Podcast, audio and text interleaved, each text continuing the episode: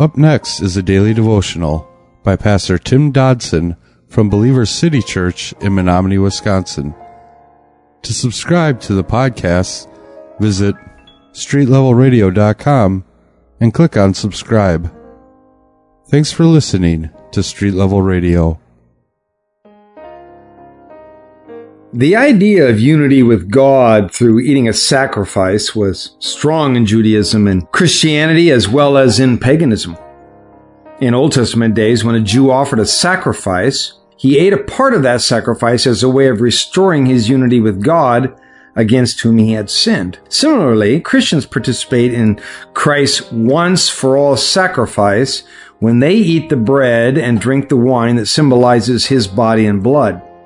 Recent converts in the day of Corinth, converts from paganism, they just seemingly could not help but be affected by knowing that they were eating meat that was offered to idols. Let's begin our passage. It begins in verse 15 of 10 today, and it says, Paul says, I speak as to wise men, judge what I say.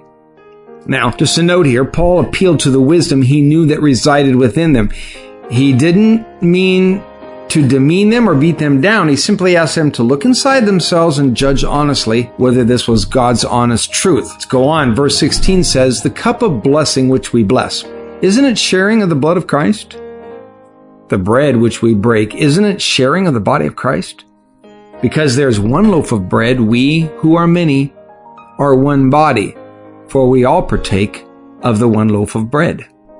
Now, Paul here, he's giving a perfect picture of the true spiritual meaning behind what we know of as traditional communion. Our taking of communion, you see, symbolically joins us together as one with Christ, one with the cross, and one with his greater task upon this earth and thereafter. And that's why it's so important when we take communion to understand that concept and to understand how crucial unity and how damaging division is in the body of Christ. His joy, His blessing, yes, even His pains, His road, it all becomes ours. In a nutshell, when we partake in this and share in this, it encompasses Christianity even in its simplest form. Now, Paul here uses the word we. So this isn't about some high elite pastoral group. This isn't about some sort of chosen few. He's speaking to everyone. All of us who join together in communion join together with each other.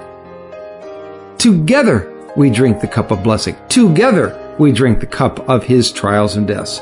That's true communion. That's Christianity. It isn't rosy all the time. It isn't always pleasant, but it is to be done together. We are, though we are many, one body. Man, I wonder if we even come close today to understanding that in our day and age of such rampant individualism. We are all partakers of that one bread. We are of Christ. We are one. Verse 18 says, Consider Israel according to the flesh. Don't those who eat the sacrifices participate in the altar? So Paul, speaking of Israel and the Jewish nation here, he speaks of the sacrifices that were made prior to the great and final sacrifice. This was when a portion was given to and consumed by the priests, with part of the sacrifice being consumed by the fire and the other part being consumed by men. The offering then symbolized a unity of spirit with God and one of worship. I mean, after all, what is worship really? Throughout Scripture, we see a principle that dramatically is presented. Worship is an action, not just some sort of subjective feeling like we see so much of today. In action, we find the inherent and innate makeup of worship. Verse 19, what am I saying then? Paul says, that a thing sacrificed to idols is anything, or that an idol is anything?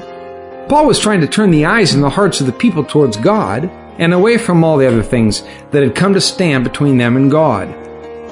Are their sacrifices, their actions of idolatry towards the world, are they worth anything at all? All the idolatry going on around them. Did it ever come to anything? Were all of those people really united to another God? How about us and our offerings? Are we also? united to some other small g God? That was a daily devotional by Pastor Tim Dodson from Believer City Church in Menominee, Wisconsin. For more information on Pastor Tim Dodson or Believer City Church, visit believerstogether.com.